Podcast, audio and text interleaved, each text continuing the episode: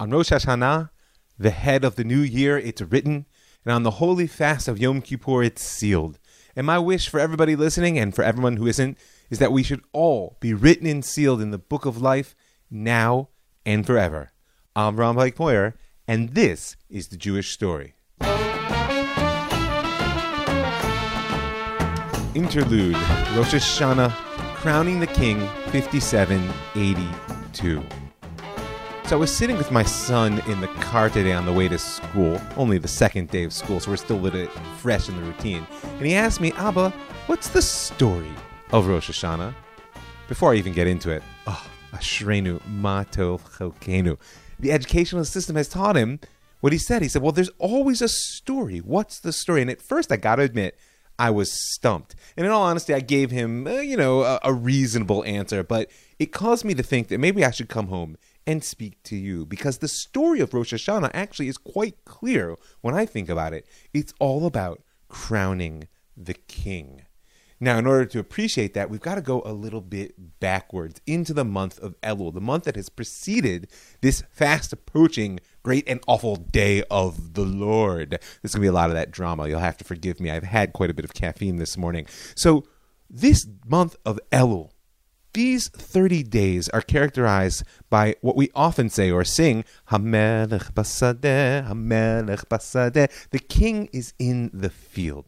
Now, usually when we speak about the king being in the field, it's a reference to the idea that, that God on high, as it were, the transcendent divine who stands outside of and therefore can dictate the actions of creation is usually unavailable, frankly, even to our prayers. But there's a special time of year when the king comes out of the palace, beyond the four walls of the fortress, and into the world which we know the field. And that's very true and it's real and it's important. The intimacy above all else is appealing.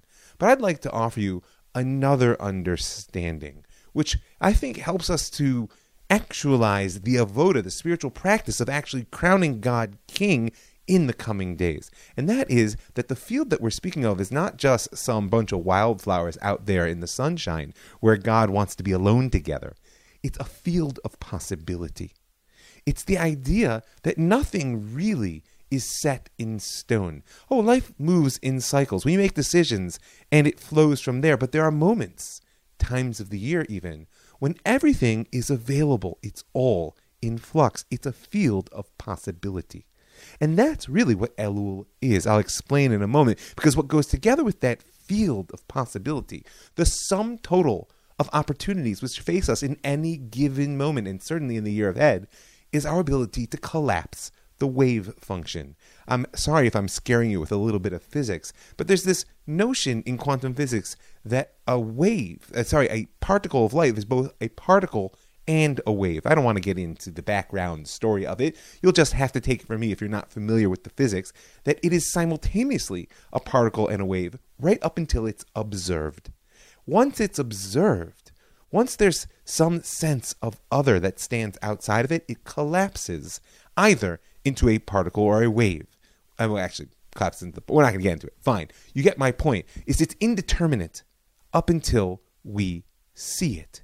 And that power of seeing, that power of dictating, is the relationship between the field of possibility, which is offered to us in the month of Elul, and the ability to crown God king at the end of it on Rosh Hashanah.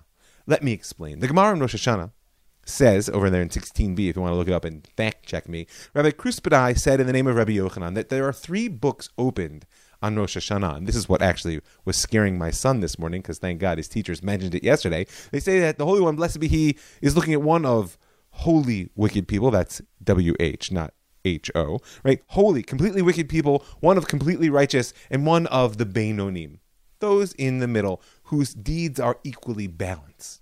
And it goes on to say that the completely righteous are immediately written and sealed for life on Rosh Hashanah.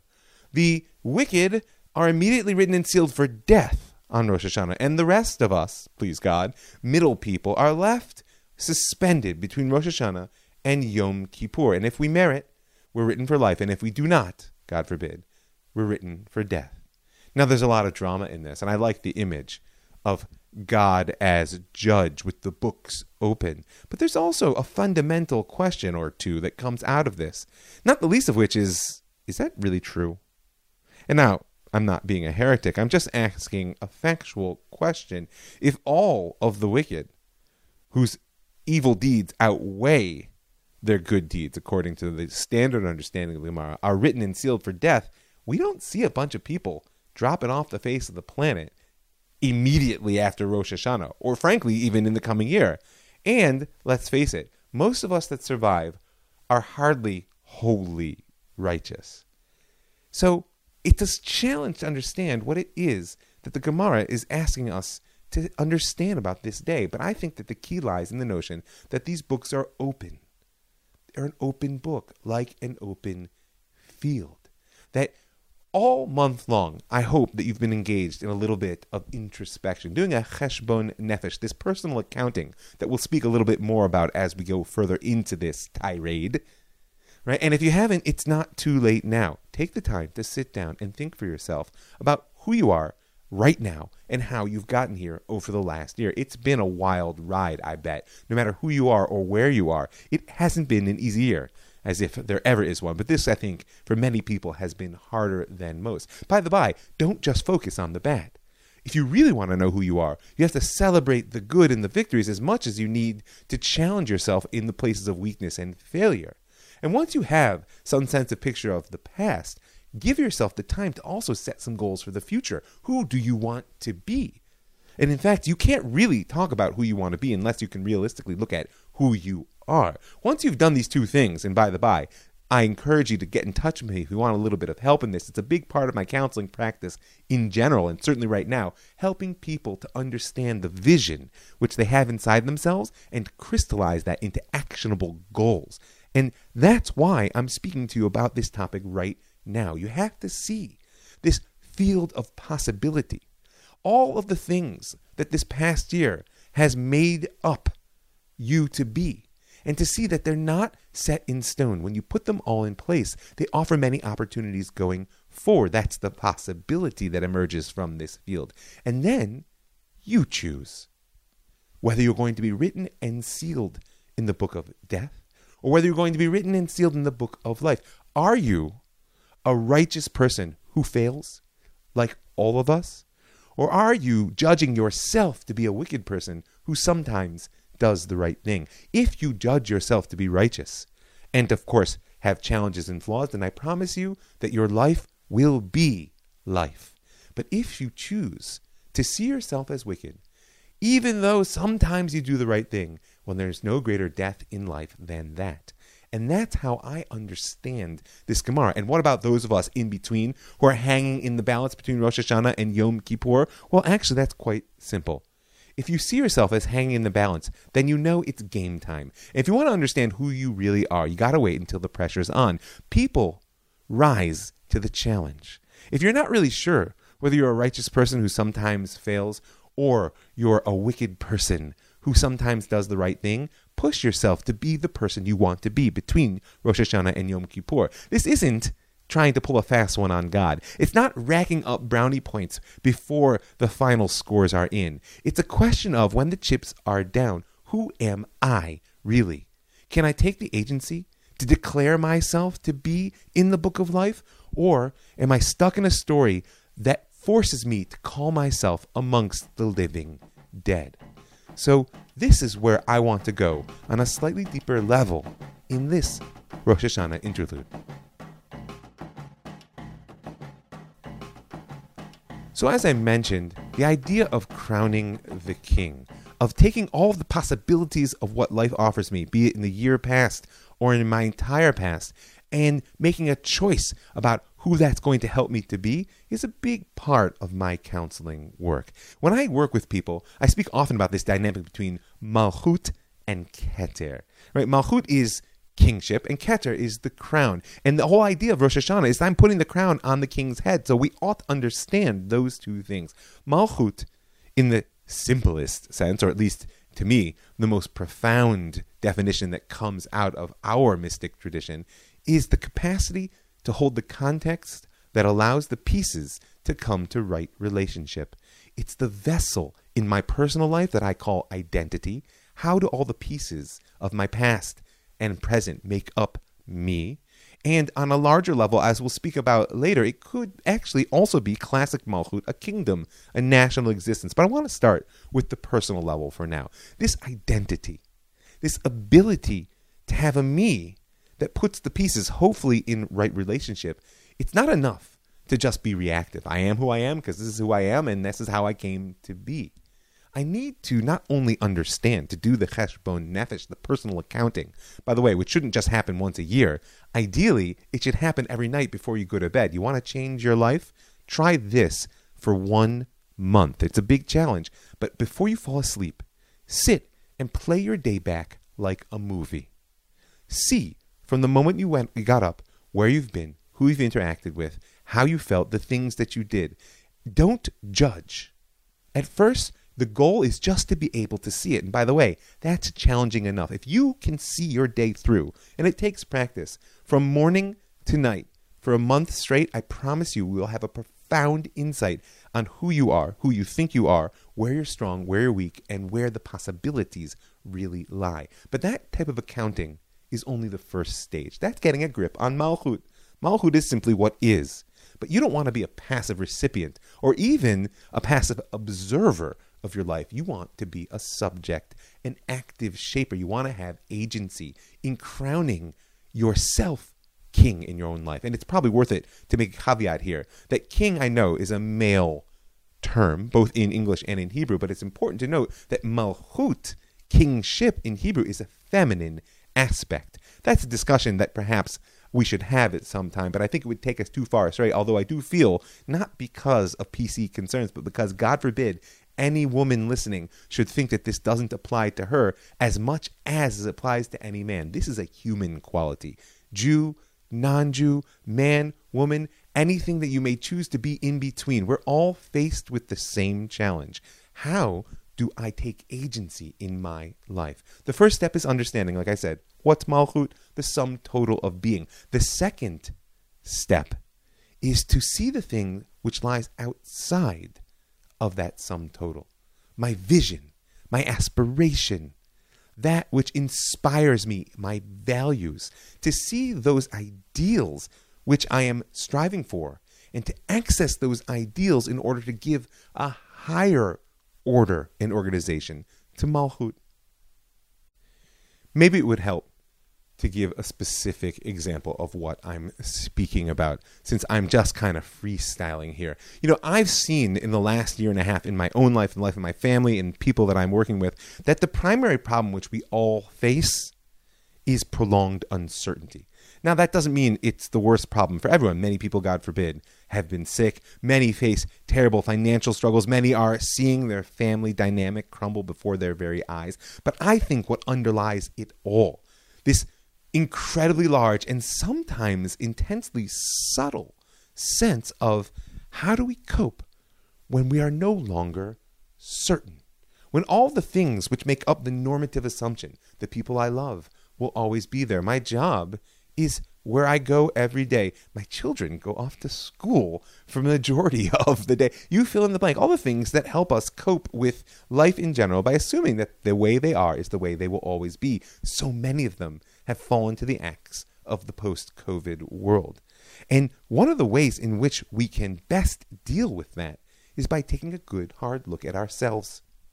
What do I mean? You know, Moshe was up on the mountain for 40 days. I mentioned before that my son asked me, What's the story of Rosh Hashanah? I realized, gosh, I had a couple of good answers. It's okay. I'm picking him up too. I'll get him back. But Moshe was up on the mountain for 40 days from the beginning of Elul all the way through the 10th of Tishrei, which is Yom Kippur.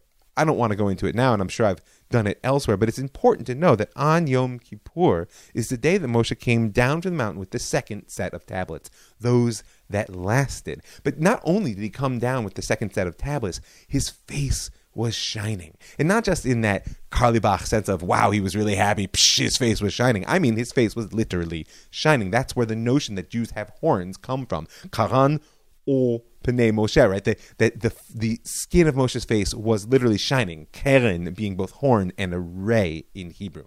And the Rekanati great mystic commentator on the Torah, says that Haremes bikirun pnei Moshe. What's hinted at in the fact that Moshe's face was radiant, is that he looked in his clear, well, clear what? Usually aspaklaria mi'ira is translated as a clear lens or a, through a clear glass right? That Moshe, alone amongst all the prophets, saw clearly. And it's usually understood since nobody really knows what an aspakalaria is. It's a Hebraization of some old Greek term that we don't really have certainty on, right? But everyone assumes that Moshe saw clearly what? He saw clearly God which, by the way, has plenty of support in the text itself. And says the Rekanati, his clear vision of the divine presence caused a light to well up from within him that was so strong it shone from his face. Now, I'm not going to argue with the Rekanati, but my Rebbe, Reb Daniel Cohen, always used to say to us, if we don't know for sure what an aspaklaria is, well, perhaps we could hypothesize, and he said this in the name of the Ibn Ezra, even though, in all honesty, I've searched high and low and asked him and never really understood where he got it from. Nonetheless, I'll say it in Reb Daniel's name, that an aspaklaria is actually a mirror. And that when Moshe was up there on the mountain for 40 days, what he was doing was coming to a clarity of ability to see himself. That Moshe alone, of all the prophets, was able to look himself fully in the face. And in looking himself fully in the face, he had the capacity to bring the Torah down into the world, which of course was the ultimate crowning of God King. Now, when we look ourselves in the face, I'm sure we all see many things. But one practice I commend to you in order to do this spiritual task of crowning God King in your life, in order to access the crown of values and vision that lie outside the immediate realm of your life, your identity, your malchut, is to identify your externalities. You know, in economics, environmental economics at least, when we speak about externalities, we're talking about the larger system within which we function, right? If I think about the cost of gas simply by looking at the amount of money on the register as I pull the trigger on the pump, I'm not actually seeing its full cost. There are externalities. How much environmental degradation happened at the point of source when they pulled it out? I'm not paying that cost. The locals are. How much does it cost that pollution that goes up in the air in healthcare as it affects people's lungs? I'm not directly paying that cost, but by the way, that bill comes due for us all. You understand? These are the externalities, the way in which our somewhat arbitrarily defined malchut, the boundary of our life, interacts with the larger systems within which we function. If we identify the places where we are intaking and offloading at all times. Remember, no man or woman is an island. If we're able to do that, then we're able to ask certain questions, to make decisions, and are t- and taking and to take actions which are reflective of higher order thinking. Now that could be a higher order thinking in the material sense. I'm going to make my economic decisions based on the environmental impact and not just the immediate cost analysis of what I purchase and what I use. That can be higher order thinking in the material sense, or it can be a higher order values driven thinking. Sometimes when we make our decisions, they're based on ideas of what is fair and right and not simply what is of a utility to me or someone else. No man no person is an island. We're intaking and offloading from our lives all the time. And by the way, if we're not making conscious choices of serving the ideals and vision that live outside of our life, if we're not making conscious choice to serve our king, well, then if you're not serving your king, you're serving someone else's. Because I'll say it again, like I've said it before.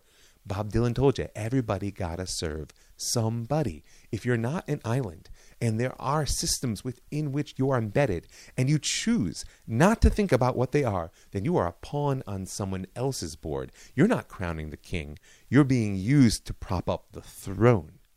You have to know how we receive what we receive and where our garbage go. And when we see that, we gain greater agency. Our individual actions can be far more reflective of our values and vision. We're crowning the king in our own life. But one caveat about what this has to do with certainty and uncertainty. You know, so you're because you're thinking, I, I, I identified the problem here as as prolonged uncertainty. Now I'm talking about Moshe and externalities. Mike, what's the point? Well, here's the thing: you have to understand the systems within which you live on a physical, emotional, psychological, spiritual level. And like I mentioned, the COVID collapse has taught us more about those things than perhaps any of us really wanted to know. And in order to maintain agency, you have to make decisions based not just on the existence of those physical material systems, but of the moral, religious, spiritual systems which are your true values. And one of the ways you can gain certainty is by knowing what you really value and believe and guiding your behavior accordingly, not being reactive, but responsive to the reality around us. Because there's a problem. Gaining greater agency by seeing the bigger picture works right up until that picture paralyzes us and makes us question the meaninglessness of our actions and insights in the face of things which are so much larger than we, which is also the experience that many people are having in COVID. You can set your goals. You can refine your behavior. You can have clarity on the crown that lies outside the boundaries of your malchut life identity existence. And all of a sudden, a pandemic is going to come along, put your kids in the house, shut your business down, and make, God forbid, your loved ones go away. So, therefore, certainty is not what we're after when we try to look ourselves in the face, but rather bitachon, a deep trust. Bitachon, a deep trust in God, I might say, is the antidote to our control response to uncertainty. When things are uncertain, we want to control. But the problem is, we can only really control if we reduce the world to a manageable picture. If you reduce the world to a manageable picture, you're ignoring the reality of those externalities. There is no control that reduces the world to a manageable kingdom with a king we really want to worship. Because in the end of the day, if we reduce the world to a manageable kingdom, then that king is really just a distorted image of ourselves. Those of you who are familiar with Jewish texts will know that that's the image of Achashverosh in Purim. Hamevin Yavin. Right? Those who know, know. Those who don't will have to wait till Purim, and maybe we'll speak about it then. For now, I just want you to appreciate that the crowning of the king within your own life, your ability to access the values and vision that lie outside the immediate realm of your daily life, and to inform your actions, behaviors, and decisions with that vision is not about being certain that it will be wor- worthwhile and that it will all work out, but it's about holding the wonder of the vastness of existence. It's not about choosing your king and submitting to that king's power, or never simply about that. It's also about the courage to stand in wonder on the edge of the infinite and to take part in bringing creation out of the void one step at a time, even though you can't be certain that it's, work, that it's going to work.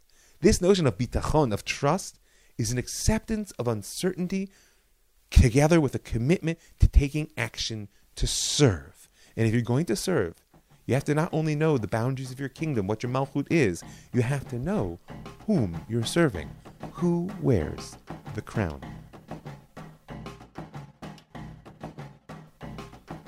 You know, there's a phrase in the rabbinic tradition which has always been resonant for me. Ein melech belo am. There is no king without a people. You know, if I get on a white horse, put on satin robes, a crown, grab a scepter, and ride through the streets declaring myself the king of Siam, unless the people of Siam say, hey, there's the king, I'm just a crazy guy on a horse. The idea of crowning God king is a collective action. That am, that people, is part of what makes God king. And on a basic level, answering my son once again, although perhaps I should make him listen to this, that's the story of Rosh Hashanah. That Malchut, real kingship, needs a horizontal dimension. There needs the interpersonal connectivity, a large enough vessel that can hold the profound pieces of the divine vision in order that they can come to right relationship. Yeah, because when those pieces relate properly to one another, that's when we experience Malchut. That's when we really experience God's kingship in the world. And the greater the scale we perceive that right interaction, then the greater the kingdom, and of course, the greater the king. And this has been part of the Jewish story since the very beginning. I mean, see in the initial promise to Abraham when God says, leave your land, your, your birthplace, and your father's house, and go to the land which I will show you. That's a complete uprooting of context. God says to Avram, I need you to make a new Malchut. You, for yourself, are going to have a new identity. You're going to reach way outside of what you know in order to reorganize on that personal level we were just speaking about. But the goal wasn't for Abraham alone. It was never for Abraham alone. The idea of God relating to one human being is a universal human phenomenon and in no way particularly relevant to the Jews. There are holy people from every corner of the planet. What Abraham was called to do was to go to a new place and there, Esecha legoy gadol. I will make you into a great nation. That the vision of crowning God king as a people on a scale where the right interactions that will be perceived will be so grand that the whole world will know that there is a king. That is the mission. And it's why, by the by, that the vision of tzedek chevrati, of social justice in today's terms, has always been bound up with the messianic redemptive vision. I could bring you an endless number of sources to demonstrate that, but I'm always moved by the one that is located at the end of the Yad Chazakah, the Rambam's classic work of halakha of Jewish law, also known as the Mishneh Torah. At the very end, by the way, it's often missed. There is a narrative thread, or narrative arc, I might more properly say, to the Yad Chazakah. It opens with the awesomeness of creation, and it closes with redemption. He says, "Ubeoto azman." Well, what do you think in those days? In those days of redemption, what's going to be? Well, he says, "Lo yesham lo ra'av v'lo milchama." There won't be hunger or war. Lo kina v'tachrut, no envy and no competition. V'hachatov tiyeh mushpat harbe. Because goodness, and not just goodness in the moral sense, but even material abundance, will be poured out in plenty. It will have the true influence. He says, "V'kol ha'ma'adanim mitzuyim kafar," right? And all the delicacies will be as readily available as dust. This may sound familiar. He's describing our world. We live in a world of material abundance such that humanity has never known. Now you're going to say back to me, Mike, but what about the global south? What about the billions of people on the planet who actually don't have enough to eat? And I'll tell you that that is not a problem of material abundance. It's not a failure of technical ability. It's a collapse of moral clarity. We lack the social will we don't care enough about our fellow human beings to share the wealth. And we don't on the individual level. And since we don't on the individual level, the governments which reflect our will, certainly in the democratic world more than they oppose our will, one hopes, won't reflect it either. That that's the real change, which is why the Rambam ends. Therefore, Meaning, once all these problems, the technical issues of material abundance are taken care of, Israel will be a very wise people, understanding the deep and sealed matters, and will achieve will achieve a divine consciousness to the extent that a human being is really capable. And then he quotes, oh, that lovely verse, The earth will be filled with a godly consciousness in the way in which the waters cover the sea. This is the vision. Now, he presents it as first take care of the material, and then consciousness will emerge, which I believe is true. But what I'm pointing out is that the work of crowning God king is the work of realizing that until we have that horizontal sense of justice, then we will never receive the consciousness for which we so profoundly long. And that brings me to how I want to close this little Rosh Hashanah rant. And by the way, I want to say now, send me your thoughts. I've encountered a few people lately who found my edges, either in a pleasant or an unpleasant fashion. I always appreciate it when you let me know what you think. Send me an email, ravmikefeuer at gmail.com. You can send me a personal message on Facebook, Rav Mike Feuer. You can find me on Twitter at Jewish Story as well. Reach out. Smoke signals work. I don't care. But tell me what you think, especially if you disagree. But now for the final words. You may or may not know that the way I approach what I'm doing on the large scale level is narrative therapy for a nation. In the same way, when I work with individuals, I'm trying to help them reframe. Take the facts of their life, right? That looking back, that cheshbon nefesh, that accounting that we started with, you can't change or ignore the real pieces of what you've done, who you've been, what's happened to you. You don't have to change those. What you need to do is change the way you fit them together into the story that you want to tell. On the personal level, am I a good person who fails, but fundamentally I am good, and therefore I will live? Or am I a bad person who sometimes does what's right? And even if I happen to eke out an existence for the coming year, I'm dead inside.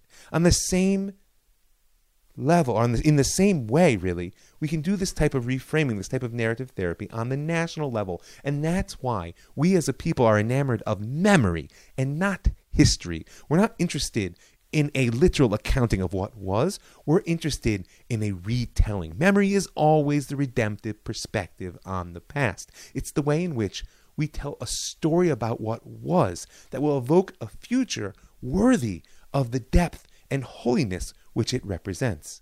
Right? Now, of course, as in my own life, as in family, as in a nation, we don't always remember the past the same way. And we certainly don't always tell the same stories about it. And that's why it's so important now. Ein melech below am. There is no king without a people. That horizontal element, and I'll go further and say that ultimately, letakin olam b'malchut shaddai, right? To establish the whole world as God's kingdom is our mission, which means it's not enough just to talk to our fellow Jews about the past, present, and future. It has to happen as a global conversation. And of course, like the Rambam pointed out, we are uniquely positioned to manage that speaking task, right? There has to be a level in which we learn not to tell the same story, God forbid, monochromatic approach to the past, but to tell a harmonious one. Because really, the stories of the past that we have to learn to tell and retell will be judged by their efficacy in helping us to build a future together. And that leads me to my final words. These words, which are the most beautiful and evocative of the tefillot, of the prayers, at least to me, that we're going to say over and over again in the next few holy weeks. Right? Put your fear, right? And the all of you upon all of your, your creations and everything which you've made. And. I'm not going to get into it now, but just appreciate any God that doesn't make you tremble is too small. Is a reflection of the limitations you have placed upon your conception of creation. Think big, people. Think so big beyond law, beyond story, beyond the fabric of the material world. Think so big that you find yourself trembling in fear and awe on the edge of the infinite. And then.